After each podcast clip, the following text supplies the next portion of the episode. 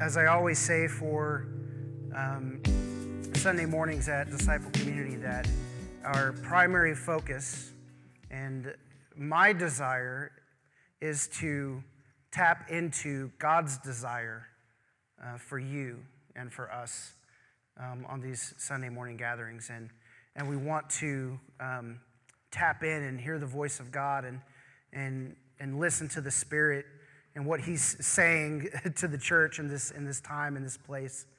Um, and I believe that um, sometimes the Lord speaks, uh, I would say universally in a, in a Catholic kind of way, right? So, or Catholic in a universal, um, in universal way to the church. And then oftentimes I feel like he speaks um, contextually, so to the, the immediate community um, or the flock or the, the network of people who are, who are knit together um, in, in this time and place. And so sometimes there's words for a nation, sometimes there's words for a state or a city.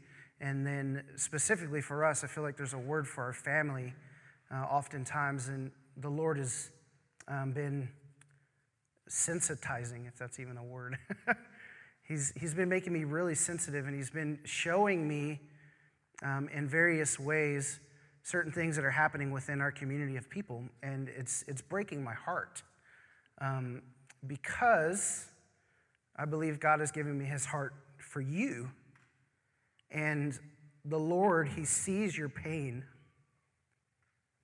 and he sees your hurts and he sees your sin and he sees your guilt and your shame and all those things that, that you've hidden, all those things that you've, you've bottled up within you that um, have begun to fester and they've begun to, to spoil inside of you.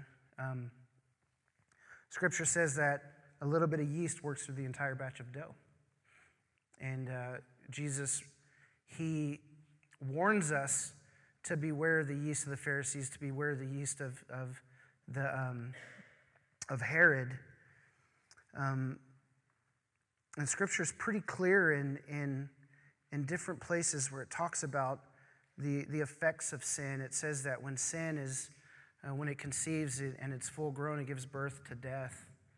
Um, and so, just through conversation after conversation, I've, I've been getting a little more insight into the struggles of some of the, the individuals and some of the couples within our church. And uh, some of our people are going through some, some really dark and some really hard times. Um, and I feel like I'm putting myself in a very vulnerable place, but it's what the Lord desires. I believe the Lord is weeping over us in those dark places. And it's we've, we've hidden in the dark. We've, we've found those places where we can hide away all of the pains and the hurts that we're truly enduring. And oftentimes we wait until things get so bad to actually speak to someone about them. And, and that's what the sermon is about this morning. We're going to look at Joshua chapter 7. And, uh, and the, the sermon this morning is titled Hidden Sin. And so just understand that I feel like the Lord has, has put me in this, this weepy place to show his heart for you in all of this. Because it's not a message of condemnation. It's not a message of, ha ha, you've been found out.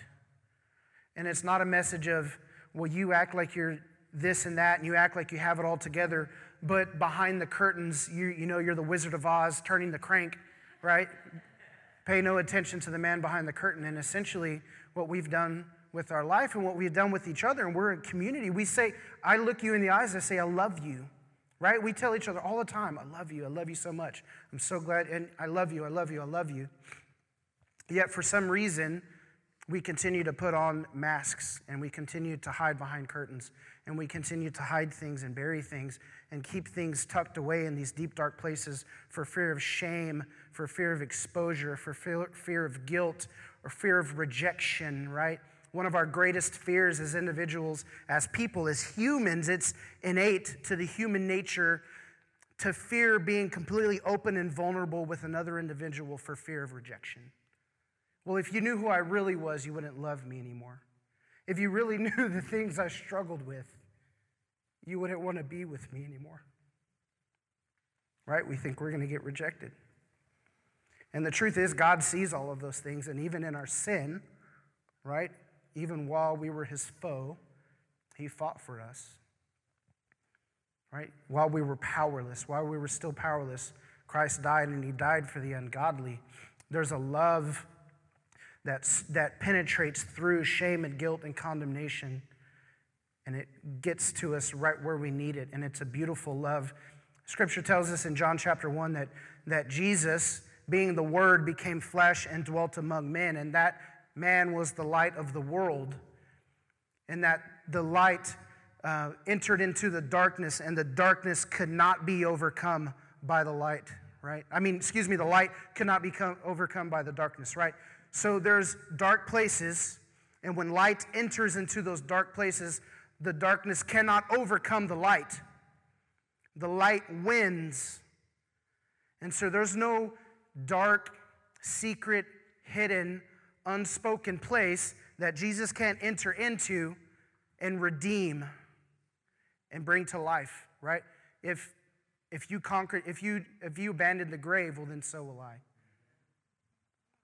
And so Jesus, his power, his love is mighty to save, and his light is so powerful as to overcome any kind of darkness.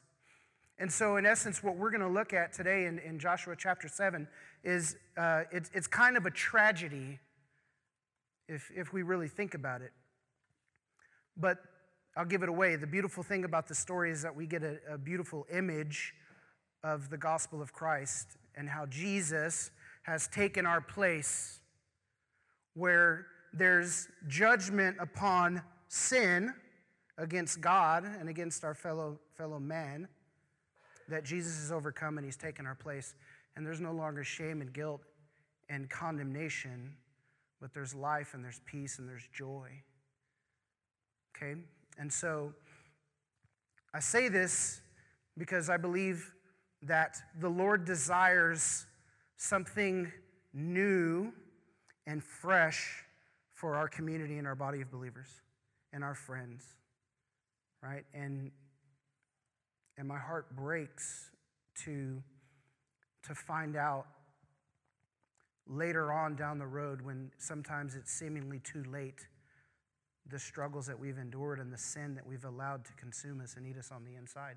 And I'm just as I'm just as guilty of getting found out in my sin versus proactively confessing my sin. And so I know what that's like. And oftentimes it's it's not somebody calling you on the phone and saying, I'm really tempted to go to the bar and have a lot of alcohol because I'm feeling really depressed. It's typically the phone call, I messed up, I got a DUI, I ran into somebody, they're in the hospital, I have a $10,000 bill, and I'm in jail, I need you to come get me out. That's the call we get, right? And so I feel like this is timely for us as an act of grace that the Lord says, I see you and you've been afraid, right? But He wants to enter into that place before destruction comes and before too much is lost. And so some of us, we've already lost. We, we've already had, thank you.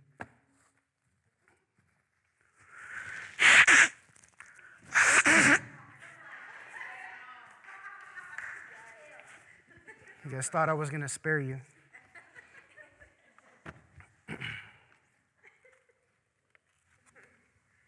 What's up, YouTube Live? this is how we roll. As an act of grace, the Lord is stopping us in our tracks. There was a moment, I can't remember the exact story, where uh, I think it was David who was on the way to go do something, and then I think it was Nathan who came and stopped him. And the Lord had a word for him before he continued on and got to a place where he shouldn't have been going. And the Lord is so good that he stops us in our tracks, right? He intervenes. There's divine intervention in our life by the Father where he dives in, he jumps in, and he gets in our way and he says, No, my child. This is what he did to Saul on the way to uh, Damascus with letters from the proconsul to persecute the Christian church And God intervenes as a light and completely shifts the trajectory of Paul's life. And the Lord desires for a trajectory shift for us because some of us have been going a certain way way too long, so much so that we can pinpoint the moment when we were three, four, five, six, seven years old that shifted our, our life and our mentality and our, and our sin our desires for sin shifted us in a certain way that has brought us death every step of the way. But the Father's saying, No longer will I allow you to endure that because I see you. It's when the people of God cried out and He said, I've heard your prayers. I will send you a deliverer. And He sent Moses. And we know that Moses was a type of Christ, and essentially Jesus came as the ultimate deliverer of his people from the hand of oppression. And I see a lot of oppression in our people. And, and I've struggled with a lot of oppression. And so, again, I just believe the Lord's heart for us in this time is that um, we hear his voice and we, we see what he's doing. And we say, Yes, Lord, I need that. I need that. Just show of hands, how many of you need a shift in the trajectory of your life, your mentality, your heart, your thoughts, whatever it is? I think we could all say, Yes, Lord. Yes, Lord. So let me just pray. Father, we, uh, we're so grateful for your heart for us and oh, you're just so full of grace and love. And just as a good parent, you, you catch the kid before he falls off the couch and hits his head. And you, you push the, the person out of the way before they, before they are hit by oncoming traffic. And God, you intervene in our lives and, and, and, and you stop us in our tracks so that we don't continue in, in our destructive ways, but you love us as a parent loves a child. And so we just submit ourselves to your love this morning. We submit ourselves uh, to this word and to exactly uh, what you want us to hear. And I just believe, God, I just believe as it is in heaven, it will be done on earth, that there is a, tra- a shifting of trajectory for us, God to be made manifest in our lives today. And so I pray that we're open to it, Father God. I pray and I just speak on behalf of Christ to any demonic forces that have attached themselves to derailing anything that would happen in this place. We thank you that they are marked and judged and sent away for their sin and their evil. And we just stand under the blood of Christ in this place and we say, Thank you, Father. We thank you for. Um, we thank you for the way of the Lord being prepared in this place uh, this morning in our hearts and our minds uh, to receive what you would have to give us, Father. In Jesus' name, amen. Woo, didn't plan on all that. Okay. So, Joshua chapter 7, I'm going to kind of work through this entire chapter. I don't have slides, so if you have a Bible or a phone with the Bible, pull that out. Joshua chapter 7, we're kind of going to work through the whole thing, and I have just a couple of points where I want to stop and make um, some, some footnote or just give some, some excuse me, give some notes. You guys there? Say, got it. Got it. Okay. Joshua chapter 7. So, um, Joshua chapter 6, I believe that's where the Israelites overcame um, the walls of Jericho and then they um, they win. They have a victory, and so here we pick up in chapter seven, and so they're like coming off this victorious high, and there's joy in the camp, and and so here we see it says the Israelites, however, were unfaithful regarding the things set apart for destruction. So the Lord said, um, when they um, when they conquered their enemies in this specific situation, he said not to take any spoils of war. That everything that um, they could have gained uh, from, from this defeat, that they should leave to be burned. And that includes things that are good, right? So there was silver and gold and, and, and precious things that could have been gained and used in, in some other fashion, right? It's like when the woman um, the woman who broke the bottle of nard, it had great value, and someone was just like, well, we could have used that to sell and pay for the poor, right? And, and so it's just like, well, God, why do you want us to leave the spoils? Let us gather. You promised us riches. Why are you making us leave what we think as riches and gain? Right? Why would we leave that to be burned? And so it says, Achan, son of Carmi, son of Zabdi, son of Zerah, of the tribe of Judah, took some of what was set apart for destruction. So there was direct disobedience. And it says, and the Lord's anger burned against the Israelites.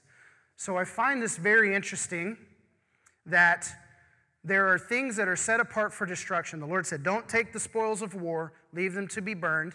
Achan, one guy out of an entire clan, tribe, community of Israelites, disobeys God, yet scripture tells us that the Lord's anger burned against the Israelites. Now, I, be, I began to speculate about what this may mean, and it was, I, I, I feel like I gained a little bit of insight into that.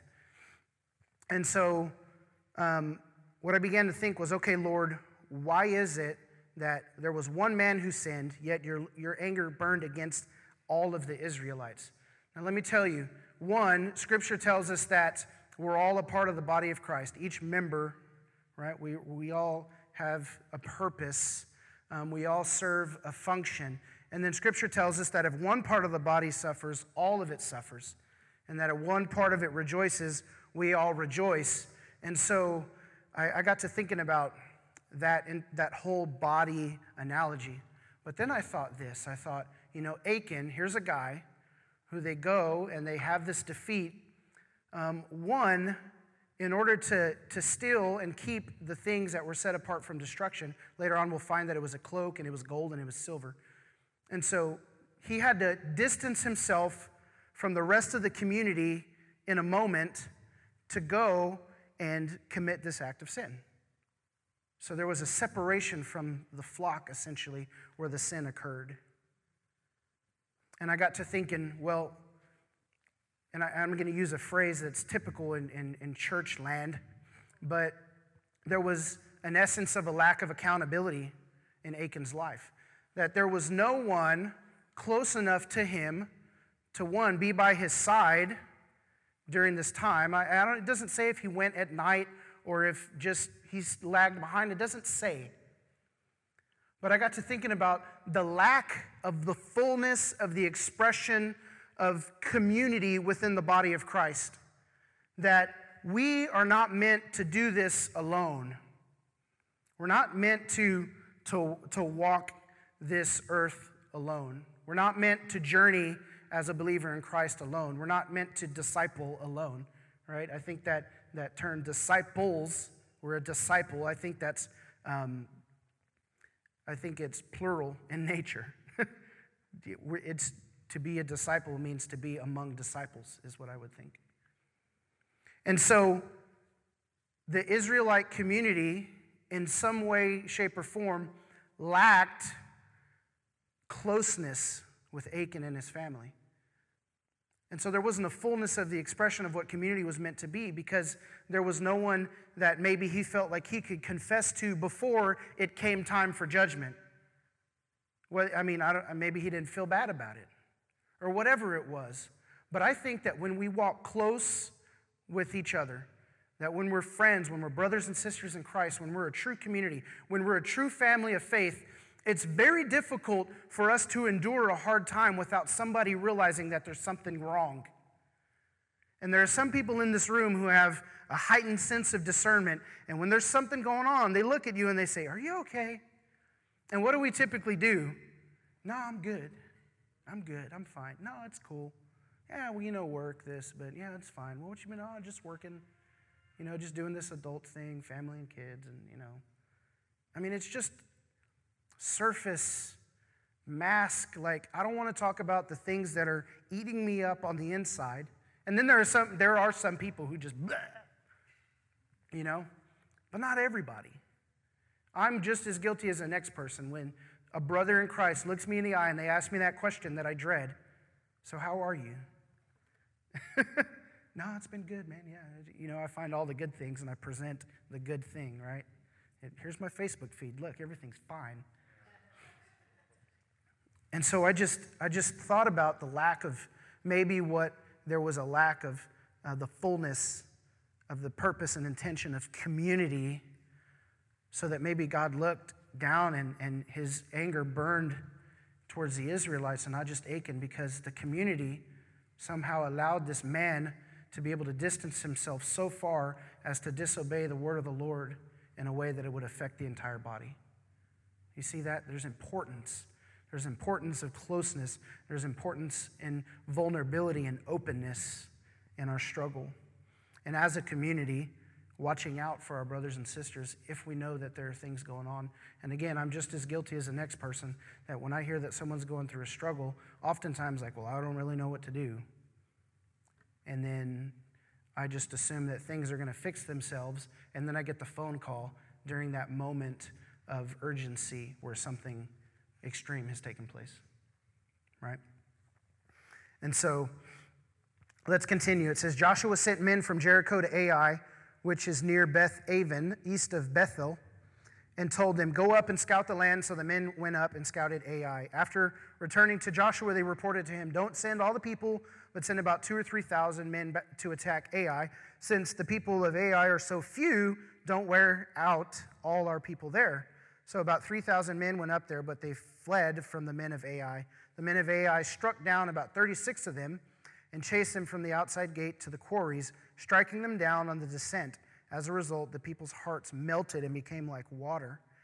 And so here they are. They see that they had just had this huge triumph. They see this, this place of Ai, and they say, oh, just send about two or 3,000 men. Like, we got this. This is good. Like, we, we had this other defeat, we had these other victories, so we're just going to send a few men. And so we see that um, they failed in overtaking Ai. So it says, Then Joshua tore his clothes and fell before the ark of the Lord with his face to the ground until evening, as did the elders of Israel, and they all put dust on their heads. O Lord God, Joshua said, Why did you ever bring these people across the Jordan to hand us over to the Amorites for our destruction?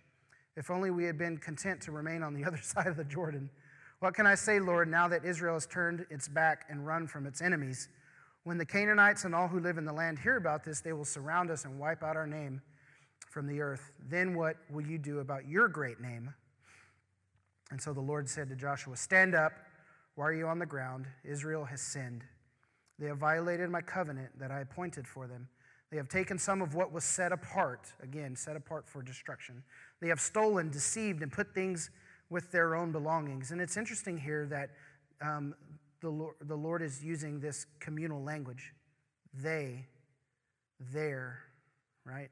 This is why the Israelites, not just Achan, this is why the Israelites cannot stand against their enemies.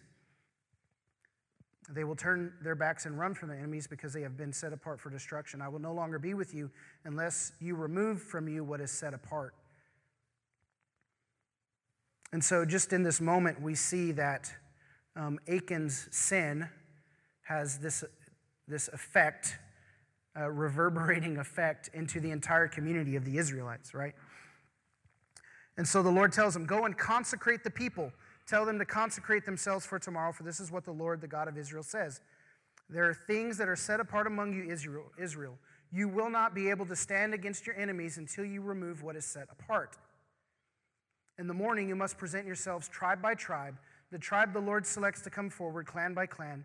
The clan the Lord selects is to come forward, family by family. The family the Lord selects is to come forward, man by man. and the one who is caught with the things set apart must be burned along with everything he has because he has violated the Lord's covenant and committed an outrage in Israel. And so I'm just going to continue through and then we'll, we'll back up. So I'm going to keep reading. So Joshua got up early the next morning. He had Israel come forward tribe by tribe, and the tribe of Judah was selected. So remember, the Lord is selecting the tribes. And so uh, the tribe of Judah was selected. He had the clans of Judah come forward, and, the and Zerahite clan was selected. And he had the Zerahite clan come forward by heads of families, and Zabdi was selected. And then Zabdi's family came forward man by man, and Achan, son of Carmi, son of Zabdi, son of Zerah, of the tribe of Judah was selected. So Joshua said to Achan, My son, give glory to the Lord, the God of Israel, and make a confession to him. I urge you, tell me what you have done. Don't hide anything from me. And Achan replied to Joshua, Joshua, It is true. I have sinned against the Lord, the God of Israel. This is what I did. When I saw among the spoils a beautiful cloak from Babylon, 200 silver shekels, and a bar of gold weighing 50 shekels, I coveted them and took them. You can see for yourself, they are concealed in the ground inside my tent with the money under the cloak. So Joshua sent messengers who ran to the tent, and there was the cloak concealed in his tent with the money underneath. They took the things from inside the tent, brought them to Joshua and all the Israelites, and spared them, uh, excuse me, spread them out in the Lord's presence. Then Joshua and all Israel with him took Achan, son of Zerah, the silver, the cloak, and the bar of gold, his sons and daughters, his ox, his donkey, and his sheep, his tent, and all that he had, and brought them up to the valley of Achor. And that word Achor means trouble. Joshua said, Why have you troubled us? Today the Lord will trouble you. So all Israel stoned them to death. They burned their bodies, threw stones on them, and raised over him a large pile of rocks that remains to this day. And then the Lord turned from his burning anger. And so, therefore, that place is called the Valley of Achor or trouble to this very day. So, there's a lot going on here. Um, let me give you the good news first. The good news is this, where it says, Then the Lord turned from his burning anger. So we see that one, Achan was punished for his sin, and his punishment was death. And his punishment was not only death for himself, but also his donkey. what I do, you know, in the Shrek, Shrek donkey voice, you know, what I do. The oxen, what they do. They even burned his tent. And his family also took punishment for his sin. Now, the good news is that it says, Then the Lord turned from his burning anger. One, scripture tells us that the wages of sin is death, but the gift of God is eternal life in Christ Jesus for those who believe. Scripture also tells us, For there's no forgiveness of sin without the shedding of blood. The good news is, this is pre Christ and the cross. And the good news is that we are post Christ on the cross, that we're in the era and the covenant of grace so, in this moment, we can see that there's this punishment that came. And so, for us that maybe have some sort of hidden sin, we think to ourselves, well, what's my punishment? well, here's the truth is that Jesus has already taken that punishment. He's already paid for those sins. He's already died on the cross to say that you are forgiven. So let me just tell you that pre confession, you are forgiven if you confess, right? So when you confess, there will be forgiveness. It's not if you if right you see what I'm saying? There's already forgiveness for the confession of sin. And there's already been judgment and payment for the sin that's been committed. And so let me just say that there are, um, I think when it comes to sin, there are earthly kind of worldly, law based, and relational consequences for our sins. But then I'll also say that there are um, still spiritual consequences for our sins. But we know that in the grand scheme of things, we stand under the blood of Christ, forgiven and covered for all sin.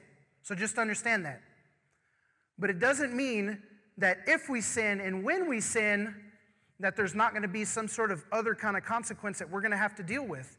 So let me just say, for instance, if I go out and I drink, and I have in the past, in 2005, I, I drank all day long while floating a river, and I decided to get back in my car and try and drive 172 miles to my hometown inebriated.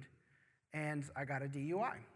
That is a worldly consequence for my drinking. The law says it's illegal to drink. There's going to be a legal consequence, right? Or consequence for its illegal nature. And then there was relational consequence. My mom's heart was broken. My sister's heart was broken. My dad's heart was broken because their son decided that he would turn to alcohol and then make foolish decisions and then end up in jail and in this bad place, right? I, and so, yeah, they hurt for me. And there was a rift, break, there was a breach of trust, right? And so, earthly consequences, relational consequences, law, worldly, governmental law consequence. But you better believe that when I fell on my knees and I cried out to the Father to confess and repent of my sin of turning to alcohol, He forgave me and delivered me. Right? Amen. So, when I confessed, I wasn't in front of a community of people and they weren't ready with stones to bring about judgment upon me because that's not the world that we live in anymore.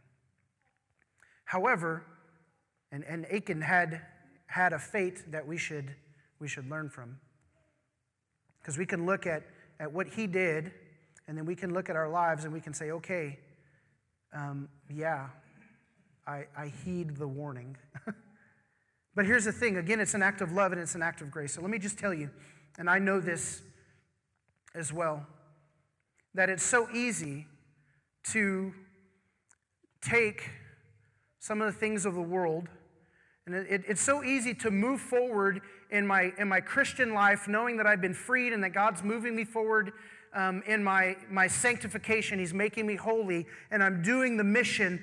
But just in the, in the back, for some reason, I, I hear I, my sin echoes into my right ear from wherever it's hidden.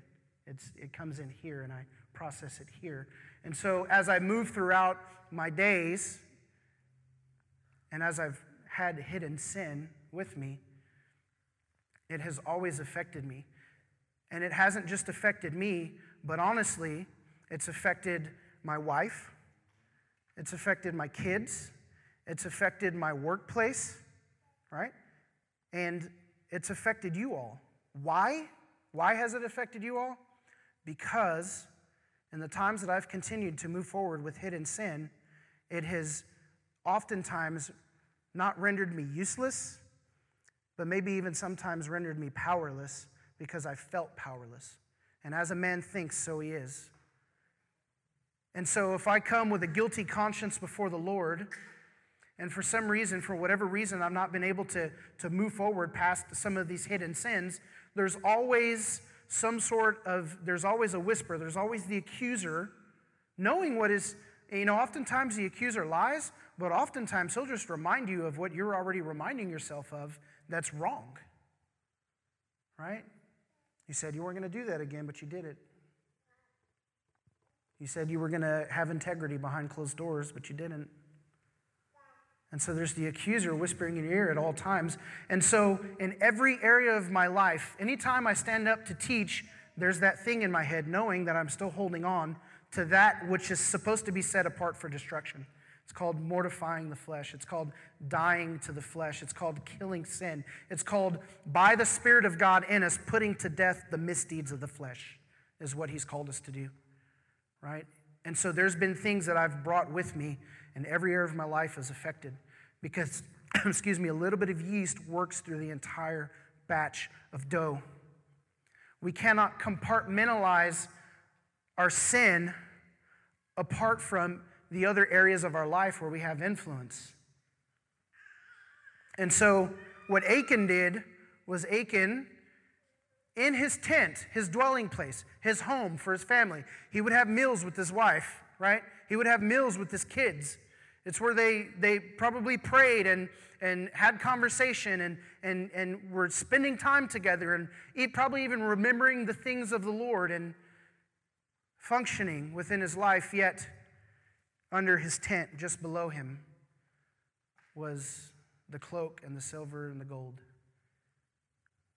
Under his, his household, his sphere of influence, it was, it was there and it was compartmentalized and it was hidden but it wasn't really compartmentalized and it wasn't really hidden because the Lord, the Lord knew what was going on. And so, because the Lord saw that, and because he brought judgment on it, judgment came to his tent and his donkey and his ox and his family. And I think the point of this is to not minimize the hidden, but to create a sense of urgency and tell you that it's, it's urgent. It's urgent. Because things that, have you ever, um, and I'm sure you have, and if you haven't, well, then I need you to come hang out at my house and show me your ways. So, in our refrigerator, oftentimes there will be old food that has gone bad. Um, and then it looks like the lair of um, the mold monster from Mars, right? Like you open it up, it's like, oh, oh you gotta close that. We're just gonna throw that one away. We're not gonna put it in the dishwasher, right? Like we're just throwing that one away. We've done that. It's like, nope, throwing that coffee mug away, you know? Um, and so there's been times where you leave food and it begins to spoil, and the longer it spoils, the worse it gets. And this is what the Lord is saying in this moment that anything that we have hidden that needs to be brought to the light, now is the time. Now is the time, right? There's no stoning coming.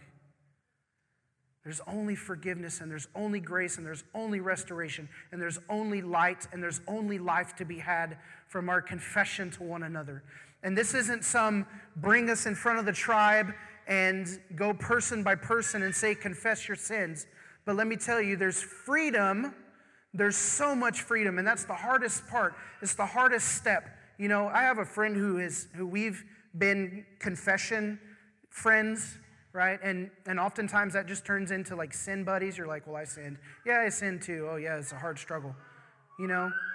Versus having somebody where you confess some struggles and then they're they are um, not prodding you, but they're urging you and pushing you to take a step that's going to move you away from that place, right? And so there, I, am having conversations with my friend, and he's saying, You got to talk to your wife. You got to talk to your wife. You got to talk to your wife. I'm like, I don't want to talk to my wife. I don't want to talk to my wife. I don't want to talk to my wife, right? But here's this person who's urging me, and he's saying, Take that first step. And I'm just like, I don't know. It's just always like, you know, what I'm going to be doing, washing dishes. Like, so, hey, honey, yeah, I want to confess some sin to you right now. And he's like, exactly. Yes, there's never going to be a good time. You just do it. Just, just confess, be real, be open, right? And you, you may feel like an idiot, but there's freedom in that. There's freedom in it. And the last thing that the Lord wants for us is to hold on to something that is only going to bring forth destruction. It's set apart for destruction. And so, if we hold on to something set apart for destruction long enough, we're going to be destroyed with it. Right? And so, the only other thing I have to say concerning this, and, and honestly, I don't, I don't know what's next. And I think that's just something that the Lord's going to have to impress upon somebody. Christine's smiling. And so I'm open to what the Spirit wants to do. But the other thing that I want to that I want to say um, is something that I had been thinking about. So, Scripture tells us that a mind set on the flesh is death, and a mind set on the Spirit is life and peace. And so, literally, within our mind, with our thoughts and our decisions and then our actions and our words, we have the power to administer life or death into our environments. Right? I, I choose on a daily basis the things I want to say or not say. And there are times where I just don't contemplate what I'm going to say and I speak before I think and I administer death. And I hurt feelings and I make people feel worthless or belittled or less than, minimized, marginalized. I do this to people. Sarca- my sarcastic tongue, my prideful tone, and my arrogance speaking out, thinking that I'm the ruler of the world and all things need to be the way they, I want them to be, right? And so within my household, the things that I do and the things that I say, I'm either partnering with death or I'm partnering with life. And I have the power to control that environment because God has given us that power. It tell, scripture tells us that the power of life or death is in our tongue, the things that we speak, and then our actions. Jesus modeled love and mercy and grace and peacemaking. Blessed are the peacemakers, for they'll be known as sons of God. Blessed are the poor in spirit. Blessed are those who hunger and thirst after righteousness, right? So there's a, there is a kind of person that can live in such a way that we administer life into our environment. And so let me tell you that whether or not you believe it, your, the, the things that you're hiding, those hidden sins, those things that you're struggling with, that you're not letting anybody know about, when, we, when it goes unspoken, I believe we're administering death into our environment. And let me tell you why. Because there's times, there's been, and, and I've, I've noticed this over time, that there's been things that I've, that I've done um, that are sinful, that were uh, not uh, in conjunction with the way that I should be doing things and what the Spirit of the Lord would tell me or show me, and I would go against that. And then I would get home and we would have a terrible evening as a family. There would not be peace in our house. It's like there was this veil, like this something, some allowing some spirit or force or energy or entity, whatever you want to call it, to come between my wife and I so that we just weren't on the same page. Everything I said to her was taken the wrong way, and everything she said to me was taken the wrong way. And I couldn't help but think to myself about the sin that I've committed earlier in the day. And no matter how much Satan wanted me to tell me is because my wife didn't love me or mis, uh, she, she misunderstands me or she doesn't get me or whatever it is, no matter how much he wanted to tell me that, the Spirit of God was telling me it was because of my actions. Because that's what, that's what love does. And that's what Christ does. And that's what the Spirit of God does, is it shows us in our own lives our own planks in our own eyes. And so, where I was trying to point out flaws in my wife, the Spirit of God is saying, You have planks, and you've allowed that plank to remain. And so, there were times where I would do something again and I would feel guilty about it, and there would be no confession. And then uh, again, we'd have a bad night as a, as a, as a couple. And I couldn't help but think again that it was because of my hidden sin. And so there came a time where I finally spoke to my wife. I said, Here's what I've been dealing with. And she kind of actually found out another way, which is really crappy.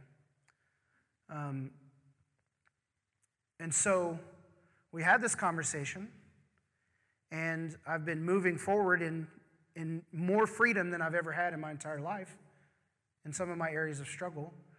And I can tell you that there's peace in our home again. So, could I blame Satan? Partially.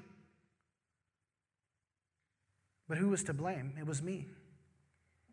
And as long as that stayed hidden, I don't believe that the trajectory would have shifted for me. And we're in a better place. There's still healing and restoration, and there's still sanctification to be had, there's still growth to be had. But the Lord intervened in a moment of obedience and has shifted the trajectory. And so I'm here to just say, as, as a pastor or whatever, rabbi, teacher, um, as a friend, as a brother or sister in Christ, the Lord's desire for you. Like if you're here and there's some there's a thorn in your flesh, and it is screaming at you right now because this is resonating with you. I just want to say one, I'm available to help walk through that with you. Don't give me the phone call three months down the road when you're in jail or you've hit your kid or your marriage is falling apart or your finances are in shambles. You know what I mean? This is an act of grace by the Lord today to say that He sees you and He desires a, a community functioning in the fullness of its potential to be brothers and sisters in Christ, to love one another, to care for one another, to be disciples, and then ultimately to be on mission. And I feel as though some of us have been, been held back from mission and what the Lord has put in us, the dream that He's put in us. We've suppressed that seed because of the things that we know that we struggle with, and we feel unworthy, and we feel guilty, and we feel shame. So when we bring this to the light and we allow the Lord to deal with it, then we continue to move forward as the army of God partnering with the Spirit of God in the earth to administer heaven unto earth according to his will. And we mission and we love and we give, but some of us have been held back because we've not done what Scripture has told us. It tells us to cast off restraint. It says to cast off any hindrance and sin that so easily entangles us. So the Lord is dealing with our hindrances. For me, coffee, social media. Day four, no coffee, just Praise the Lord. I mean, you don't have to clap or anything, but I've been convicted. Last week, I, I was like high on coffee at church. I mean, I know that sounds weird, but I confessed it and I was like, I can't do it again. I just can't do it again. And I hope that I, I get off coffee. I don't know. Maybe that's why I'm sweating, withdrawals, you know? So, I probably had a thought, but I lost it. Do you have something? Okay. That's right. I just want to be available. That's it. I just want to be available. Go ahead.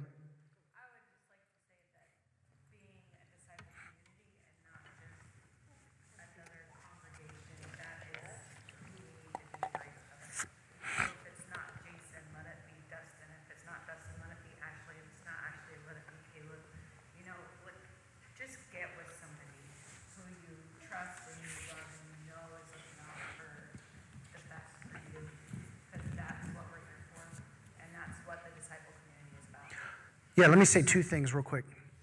One, the Lord has put it on my heart. He's, he's put two two things on my heart.